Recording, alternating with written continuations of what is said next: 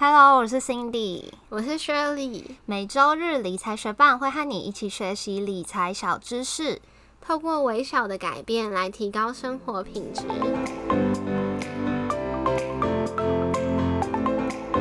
在节目开始之前，我们想要先感谢支持理财学伴的听众，在这边要来念一则在 Apple Podcast 上面听众的留言，他的名字是韩德生。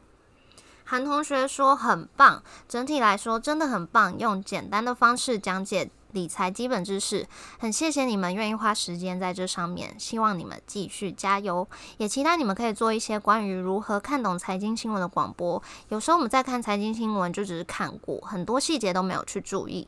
例如说，为什么政府要调降利率啊？这样做的好处、坏处是什么啊？最后，真的很谢谢你们，我会把这个频道推荐给我更多的朋友。谢谢韩同学给我们的鼓励跟建议，我们也会做更多跟时事呼应的主题，让大家在看。财经新闻的时候更能理解，也谢谢正在收听的你。节目准备开始喽！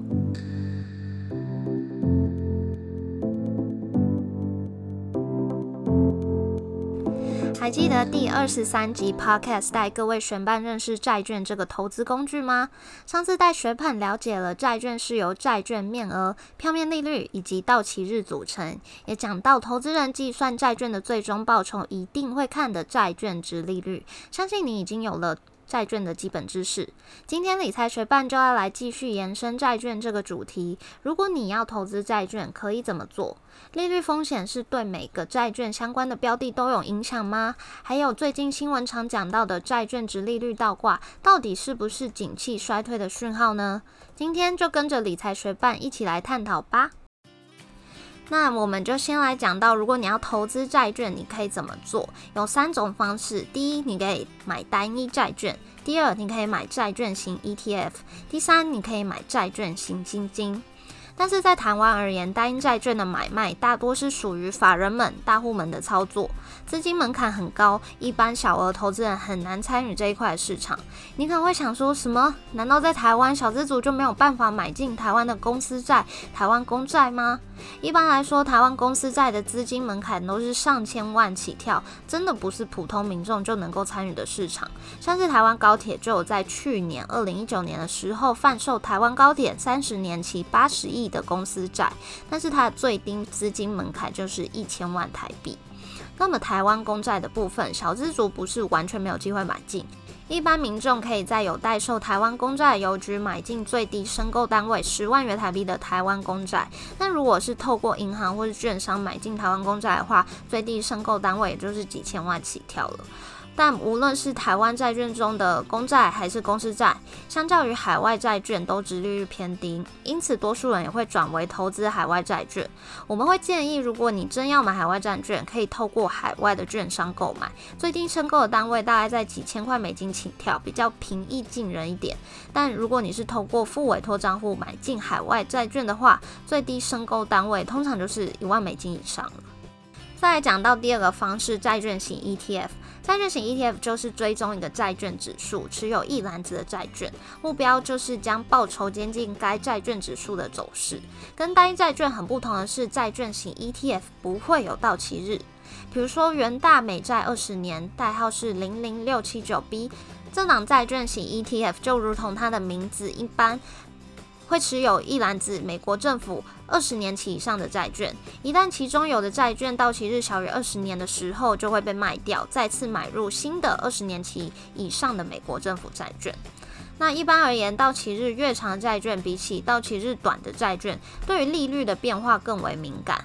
不过，债券型 ETF 因为没有到期日，所以对利率的敏感度无论何时都是相同的。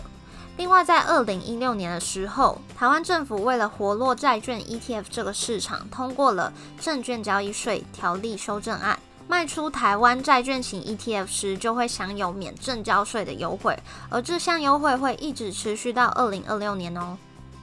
第三个债券型基金，债券型基金跟债券型 ETF 同样都是持有一篮子的债券，一样没有到期日，因此利率变化敏感度也不像单一债券就要就该档债券的到期日而定。债券型基金一样会调整持有的债券，然而债券型基金跟债券型 ETF 不同的地方就在于是否主动选择标的。债券型 ETF 是追踪债券指数，因此是被动式的选择债券标的，为的是让绩效跟指数接近。那么债券型基金会有基金经理人来专门管理，因此会有基金经理人靠着他个人的投资判断来选择债券标的，来让基金的报酬最大化。因此，相对债券型 ETF 来说，债券型基金的管理费、手续费的比例就会高一些。常听到债券跟利率的走势是相反的，因此一旦利率上升，债券的价格就会下降，这就是所谓的利率风险。我们可以简单的试想一下，假设 Cindy 跟我都持有同一档债券，每年会领到三趴的利息，而且到期日相同，但在第二年的时候，突然间央行升息了。连带着我们的银行存款利率也上升了，变成四趴。这时候，Cindy 跟我的债券瞬间变得不吸引人。当初定好的票面利率三趴不会更改，一年就是只能领三趴的利息。用膝盖想也知道，把钱存在银行还比较划算。因此，聪明的投资人想要购买债券的意愿就降低了。这时候，如果 Cindy 想要卖出他的债券，就要用更低的价格出售，才会有人愿意承接。那么 Cindy 就被利率风险影响到他原先预期的报酬。不过相对的，我如果持续抱着我的债券不卖，那么债券到期后，我就会依旧领回原本的本金，以及赚到了每年的三趴利息。那么利率的走势对我来说就是没有影响的。也就是说，只要你可以接受持续持有债券直到到期日，那么利率风险就不会影响到你的预期报酬。最后，我们来讲最近很常在新闻上听到的美债值利率倒挂。之前我们有提到，长期债券值利率通常比短期债券来得高，是因为到期日越长，中间可能发生很多会影响金融市场的事件，不确定性很高。因此，为了要吸引投资人来买长期债券，值利率通常会比较高。所以，大部分的情况，长期债券值利率都会大于短期债券值利率。值利率倒挂就是相反的状况，也就是长期债券的值利率低于短期债券的值利率。通常衡量的指标会是以十年期美国债券值利率低于两年期美国债券值利率。当债券价格攀升，值利率就会往下降。因此，十年期美国债券值利率会往下降，就是因为投资人对市场失去信心，觉得景气会长期衰退。为了度过漫漫寒冬，借由买进长期的十年期美国债券作为避险，导致十年期美国债券价格攀升。虽然过去常常将殖利率倒挂视为景气衰退的前兆，但是近年来各国都处于低利率的环境，因此美国十年期债券这种长期债券标的就纷纷涌入资金买入，价格上升后就造成它的殖利率下降。所以跟从前不同，近年来的长期债券值利率已经不如以往的高，短期长期债券值利率的差异也就越来越少，倒挂的情形就相较容易发生。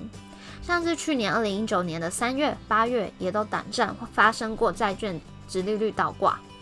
美国联准会也在二零一八年发表过一份研究报告，它的标题是 "Don't Fear the Yield Curve"，中文翻译是不要害怕直利率曲线。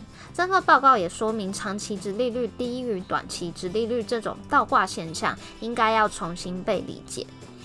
理财学曼认为，直利率倒挂是反映投资人信心以及市场情绪的一个指标，不代表未来景气必定会衰退。像是去年二零一九年八月直利率倒挂的时候，那几天股市下挫，不过过没多久又涨回来了。因此，直利率倒挂可以作为一项参考指标，但是不要将它当做景气预测的必然条件哦。今天的这集节目介绍了投资债券的三种方式：直接买进单一债券、债券型 ETF 以及债券型基金，也说明了利率风险对于债券的影响。最后也提到，直利率倒挂代表投资人对市场的信心低落。希望你有更了解债券这个主题，债券这个系列就就此告一段落。如果有更想了解的细节，欢迎你在 Instagram 私讯我们哦。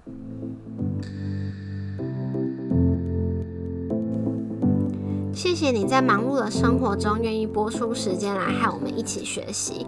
如果你愿意支持我们继续把理财学伴做下去，邀请你在 Apple Podcast 帮我们打新留言，让这个节目被更多人听见。如果你身边有想一起学习投资理财的朋友，欢迎你将理财学伴分享给他们。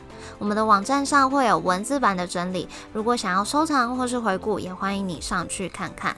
网址是 moneymate 点 space 斜线债券值利率倒挂，拼法是 m o n e y m a t e 点 s p a c e 斜线债券值利率倒挂，也可以从我们的节目简介中找到网址哦。理财学伴。我们下次见，拜。